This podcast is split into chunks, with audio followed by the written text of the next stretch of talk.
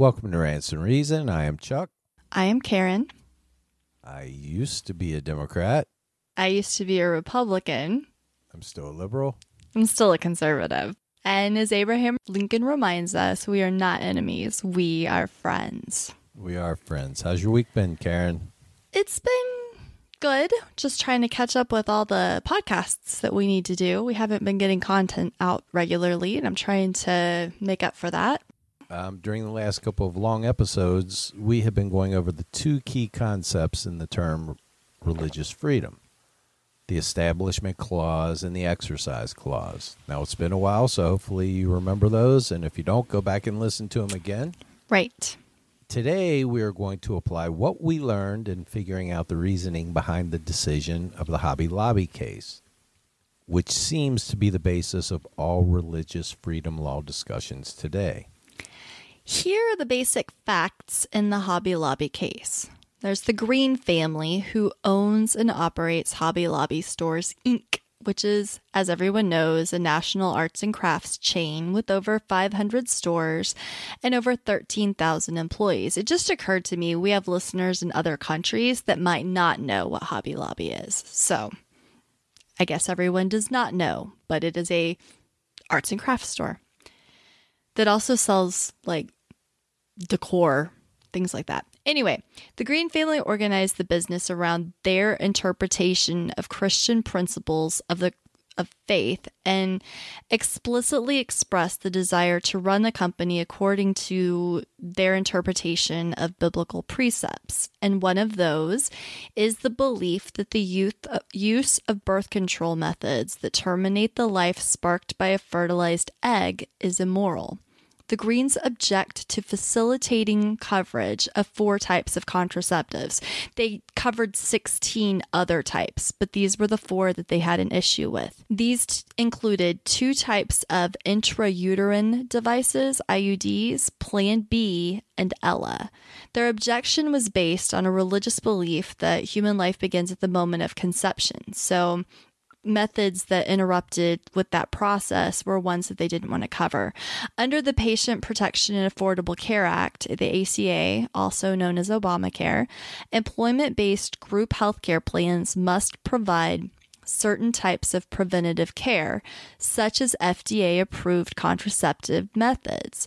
While there are exemptions available for religious employers and nonprofit religious institutions, there were no exemptions available for for profit institutions such as Hobby Lobby. So on September 12th, 2012, the Greens, as representatives of Hobby Lobby Stores, Inc., sued Kathleen Sebelius the Secretary of the Department of Health and Human Services, and challenged the contraception requirement. The plaintiff's argument claimed the requirement that employment based health care plans cover certain forms of contraception violated the Free Exercise Clause of the First Amendment and the Religious Freedom Restoration Act of 1993, RFRA. Right. They sought a preliminary injunction to prevent the enforcement of tax penalties, which the district court denied, and then a two judge panel of the U.S. Court of Appeals for the 10th Circuit affirmed. The Supreme Court also denied relief, and the plaintiffs filed for a hearing of the Court of Appeals. The Court of Appeals reversed and then held that the corporations were persons for the purposes of RFRA and in doing so had protected rights under the Free Exercise Clause of the First Amendment. Okay, so Chuck, how did the court come to the conclusion that Hobby Lobby as a corporation should be viewed as a person? Well, I think first they clearly stopped at a bar and knocked back a bunch of tequila and went back and talked about it. Well, we have slightly different opinions on this, but well, the majority pointed to the Dictionary Act. This is very important, and it's it's kind of obscure. The act, it was established in 1871, instructs the court to apply to all federal statutes definitions of certain common words, including person, and to use basic rules of grammatical construction, such as the rule that plural words include the singular, unless context indicates otherwise.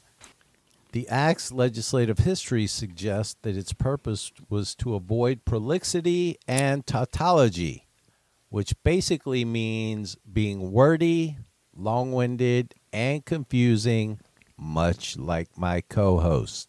That's a pot calling the kettle, man. Okay. Well, hmm. in line with general trends in statutory interpretation, the courts have applied the act inconsistently for the past century. The court's characterizations of the Dictionary Act have ranged from a tool of last resort to a presumptive guide.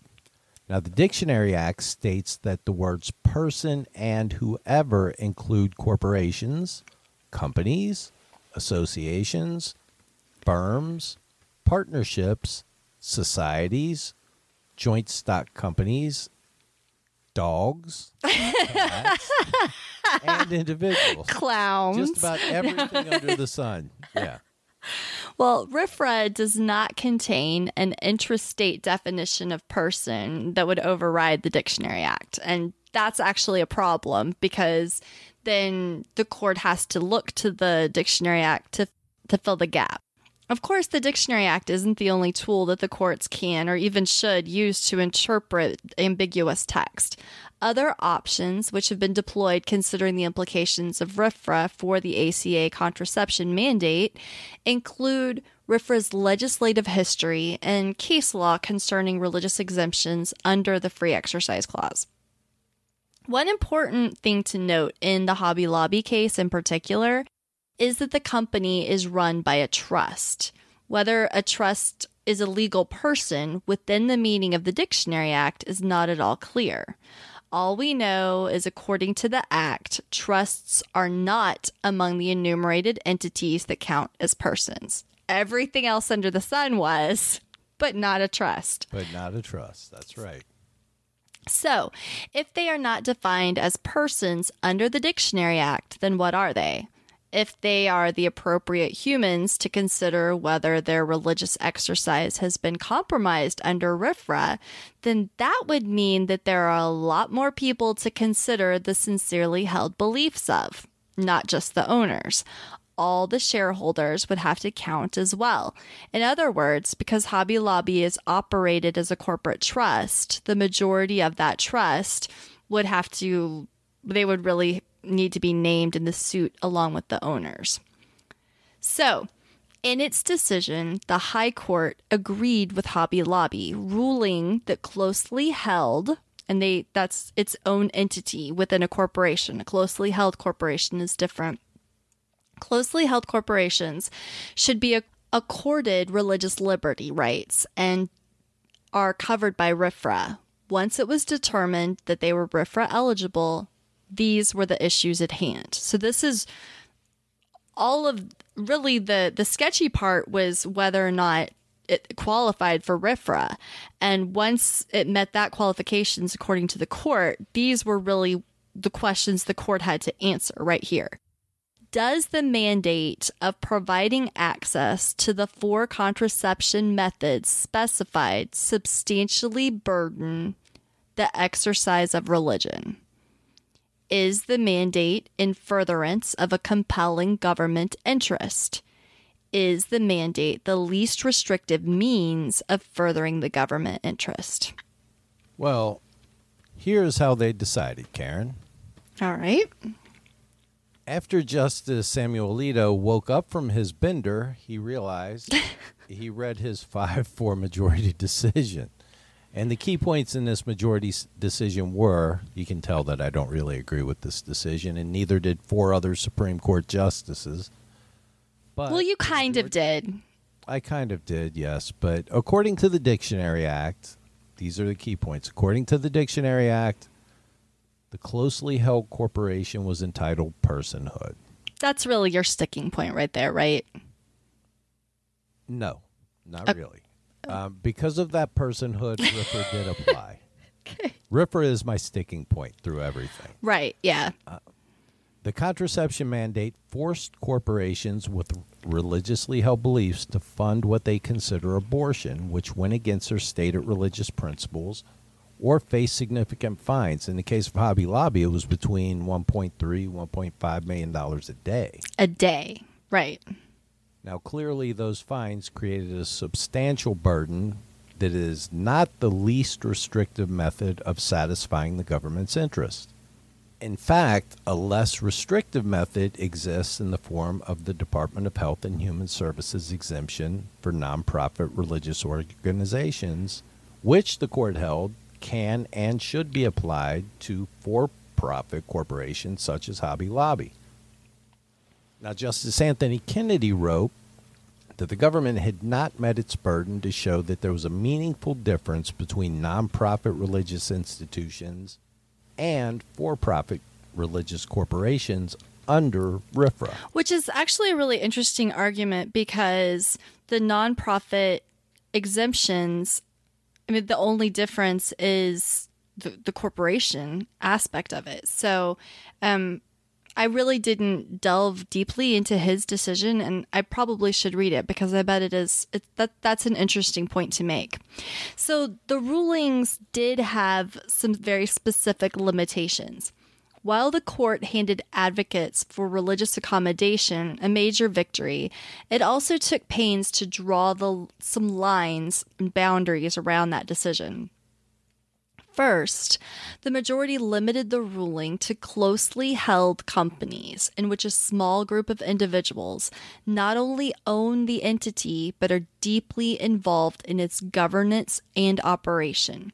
The justices specifically stated that the decision does not apply to publicly held corporations. Second, the majority made it clear that this ruling does not give employers license to discriminate against racial and other minority groups in employment or in the provision of goods and services. And it's this particular part that has actually limited how many cases have followed Hobby Lobby. That there really haven't been as many as were projected, and I think that has a lot to do with it is the very well defined boundaries. Right. Now, the Hobby Lobby decision, it really doesn't represent a radical change in religious liberty law, even as it applies to for profit business. The fact that the ruling is limited to closely held companies and that the majority specifically warns against the future use of religious liberty claims by businesses to justify discrimination means that the decision could have a very limited impact in future cases involving businesses and questions of religious rights. At the same time, it's unclear how this could influence a series of other cases involving religious exemptions. However, from a report from 2016 showed in the 2 years after Hobby Lobby, only 52 similar cases showed up in state courts. Right, which is actually very small in comparison to what the fear was. So, a recent survey taken by the Kaiser Family Foundation found that a slim majority of Americans, about 55%, believed that for profit businesses should provide free contraception to their employees, even if doing so violates the personal religious beliefs of a company's owners. While many on the left are strongly opposed to the decision, it's important to understand that it was actually decided based on precedent that they would they were very sympathetic to. I mean, that's the whole concept behind RFRA. Uh, we talked a lot about that in the, exercise clause. RFRA came about because a lot of um, liberal groups disagreed with the court's decision in employment versus Smith. And um, both parties decided to be very reactive in legislation, and now we have RFRA. So, one thing to note where it talks about that 55% of Americans think that companies should provide free contraception. The, the, really a big linchpin of this whole case is that Hobby Lobby did supply contraception, 16 different kinds. It was only four kinds that they were opposed to. They were opposed to 16. Uh, I mean, they were fine with 16 other kinds of birth control. So it wasn't that Hobby Lobby was denying birth control. They just didn't want to pay for four kinds. Right. And the four kind, it was important. There's a very important distinction to make there.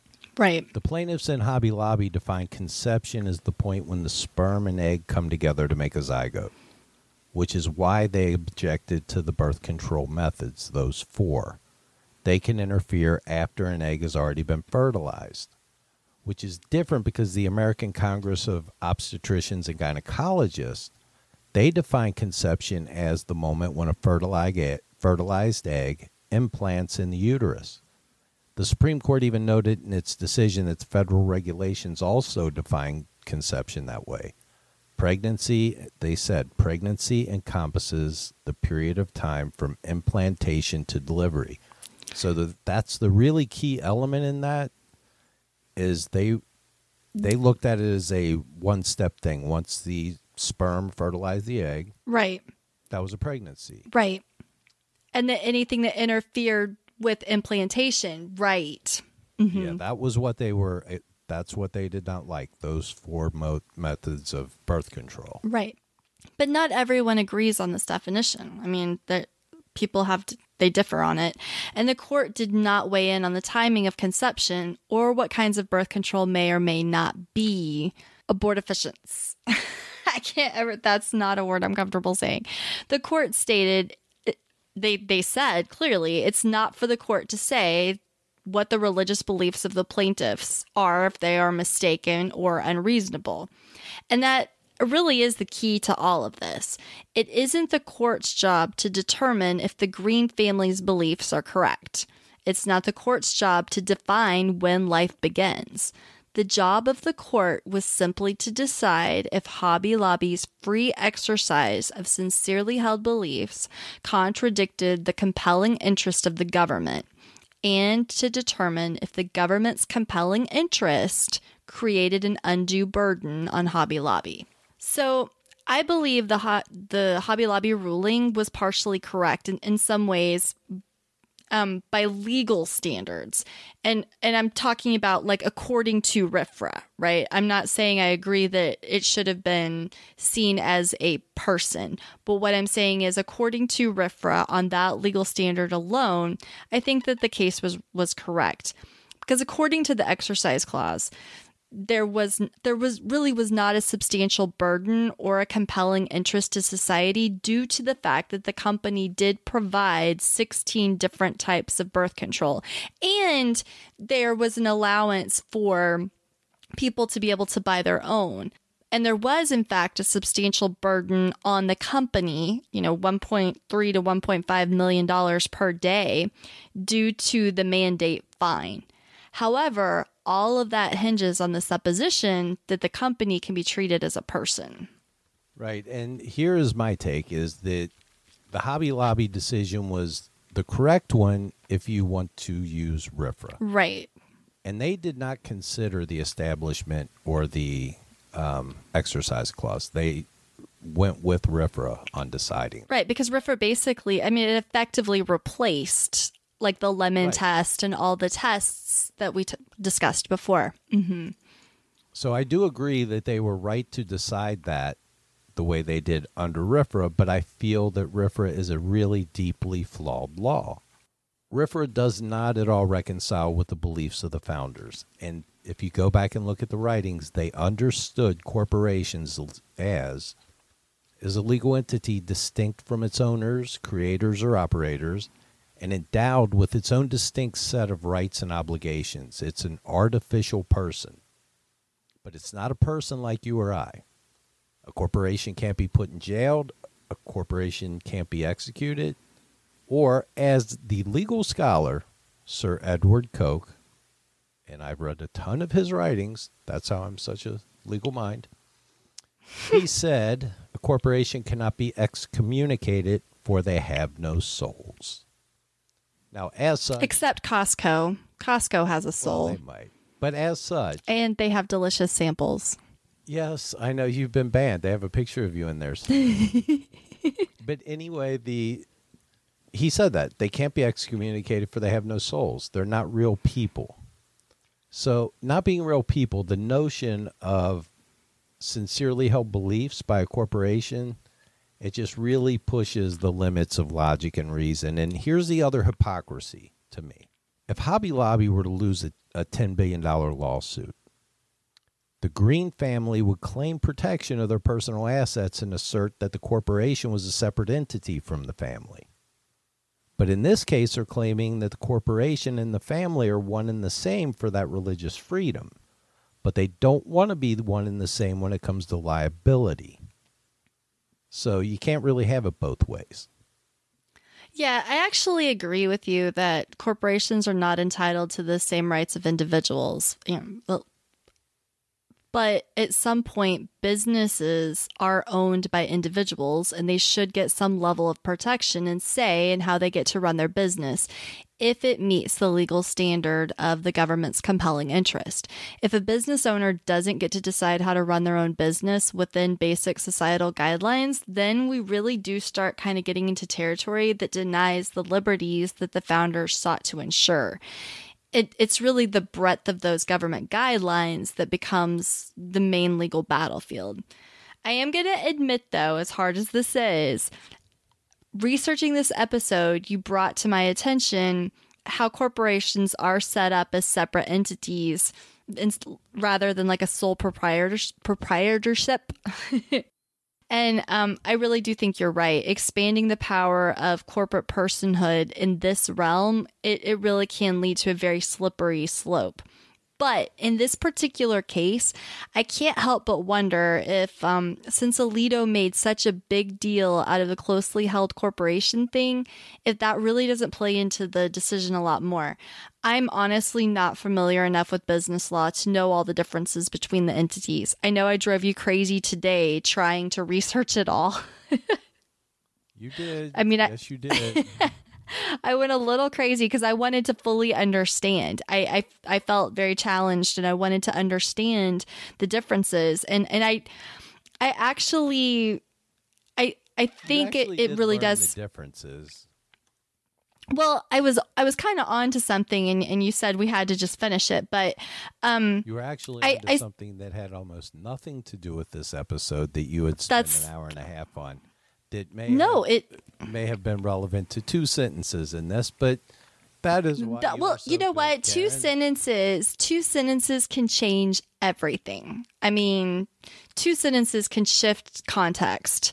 Well, so it's comforting to know that you dig so deeply, Karen. I just want to be. I just want to be. You know, I want. I want to be able to back up what I what I say. Um, but I really do.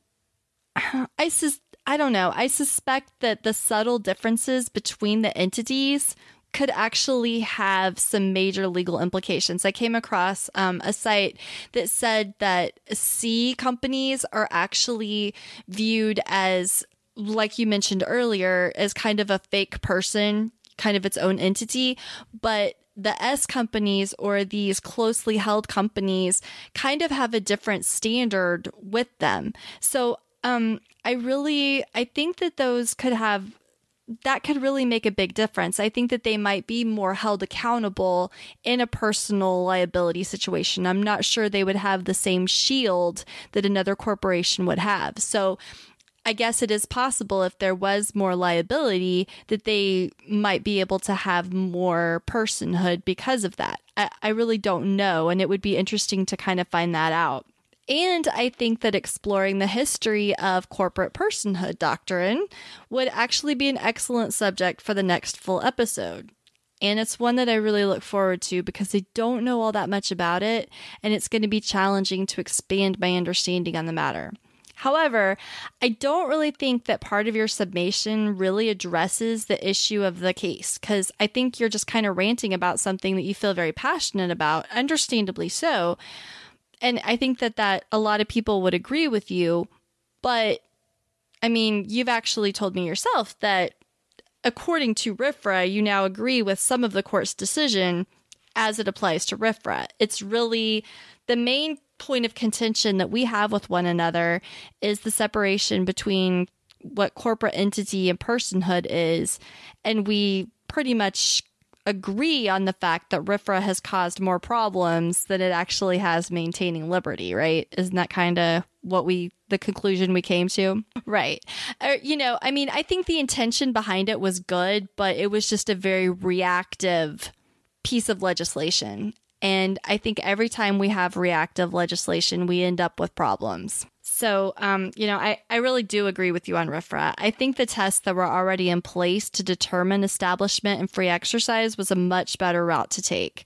We, we know that there's a lot of nuance to each case, and we know the courts have to rule in a very general manner. So I think, and I know you do too, right? I mean, it gives RFRA Oh, way yeah, too much power. RFRA is just it, it just overwrote things that were in the Constitution. Yeah. Yeah, it really did. It, it gave too much power and it created a lot of inconsistency as it was crafted on a federal level. So, Well, the, to borrow a phrase from a podcaster friend of mine, I agree with it in the micro that under RFRA the decision was right.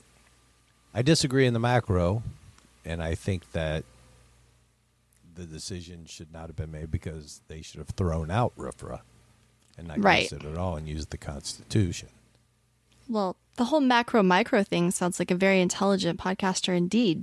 Um, she is smart enough, I suppose. Okay. She's Well, she's pretty Fair sharp, enough. actually. fair enough. And for now, that is all we have to say about that. We would like to thank everyone who takes the time to listen to us. You can always find us on Podbean, Stitcher, and iTunes, and we would really appreciate you taking the time to drop us a positive review. We have a very active Facebook group. If you'd like to join, you can find us on Facebook at Rants and Reason Podcast Facebook group. And we'd like to thank our moderators for everything they do there to help maintain the discourse. You can also find us on Instagram at Rants and Reason. We'd love for you to follow us on Twitter at Rants Reason. And if you would like to show us some love, we do have a Patreon page, and you can find us on Patreon as Rants and Reason. We really want all of you to know that we appreciate any support and we appreciate word of mouth recommendations, shares on social media, and reviews. And we especially appreciate our Patreon supporters, Jennifer, who's traveling right now. We hope everything's going well for her. Anon, Steven, Ben from They Walk Among Us. I was hanging out with Ben this time last week. Uh, Jeremy Collins, Timmy from History Dweebs Austin, John Payne, Tony Carr, Michelle Johns, and And Rudy the Wonder Dog, the world's most dangerous canine. that's right. Now, Yeah. I'm going to sit back in my chair now. I thought you had forgotten us for this episode, and I was all excited, but uh, we do apparently have an unlikely friends story again. We do. It has absolutely nothing to do with the episode, but it made me smile, so here it is. Spencer Sleyon, a 22 year old rapper and producer from East Harlem, and his friends, they were all hanging around the room talking about who their best friends were. And when it was his turn, he said, Well, my best friend is an 80 year old white woman who lives in a retirement community in Florida kind of shocked his friends a little bit. And I mean, to be honest, he was exaggerating a little. They weren't exactly best friends, but she was a good friend. And the joke set off a chain of events that led to his flying to Palm Beach to meet Rosalind Guttman, the woman he'd only knew through words with friends on his phone. Their friendship was it started totally randomly when Words with Friends assigned the two strangers to play each other they would eventually play hundreds of games together. At first, it was all business. In the earliest games, they didn't use the app's chat function, which is often used for banter about the game. But soon, they began discussing current events and the details of their lives, including his plans to move from Silver Spring, Maryland to New York to chase his dreams of a music career. They played almost every day. Each time there would just be regular, everyday chatting, he said, but the demands of life would eventually interfere and he couldn't find time to keep up with their games. He finally asked his Florida friend for some advice. Whatever you want out of life, she said, just go grab it. And he ended up deleting the game so he could focus on his goals. A few months after he moved to New York, he decided to reinstall the game and he immediately reconnected with Ms. Guttman. But he had no plans to meet her until Amy Butler, the mother of one of his friends, overheard him talking about his online pal. Ms. Butler, a local minister, wanted to tell the story of their friendship, so she asked if he would um, put her in touch with Ms. Guttman. After talking to Spencer's friend, she and the young man decided to meet Ms. Guttman. So she and Mr. Sleyon flew down to Florida, and it was more beautiful than I could have even imagined, she said. There was no hint of awkwardness. It was like they were magnetically drawn to each other. They didn't have much time, just a lunch and a quick tour of Palm Beach, but the photos he tweeted afterwards attracted a lot of attention, including the news. And Mr. Sleyon said he was thrilled that his story touched so many people. A lot of people I saw online said, I really needed a story like this, especially with all the race relations in this country right now, he said. Ms. Guttman, she hasn't spoken to reporters. According to Mrs. Butler, Ms. Guttman doesn't know what all the fuss is about. She just says people should behaving people should be behaving this way with each other all the time. But she did send Ms. Butler an email soon after they left for New York. Ms. Butler read the email during her sermon at the church the next Sunday. Dearest Amy, I'm at a loss for words to describe today. Without question, it was one of the most memorable days of my life. I'm still basking in the glow of warmth and friendship. You and Spencer extended yourselves to me and embraced me in a most unbelievable fashion. My only words in this moment are a humongous thank you. I love you both to the moon and back. So, an up and coming rapper and a Palm Beach grandma with seemingly nothing in common but words, found the thing in common that we all have the need for the human connection, and they went for it. If they can do it, We can too. thanks everybody. Thanks, Bye. everyone.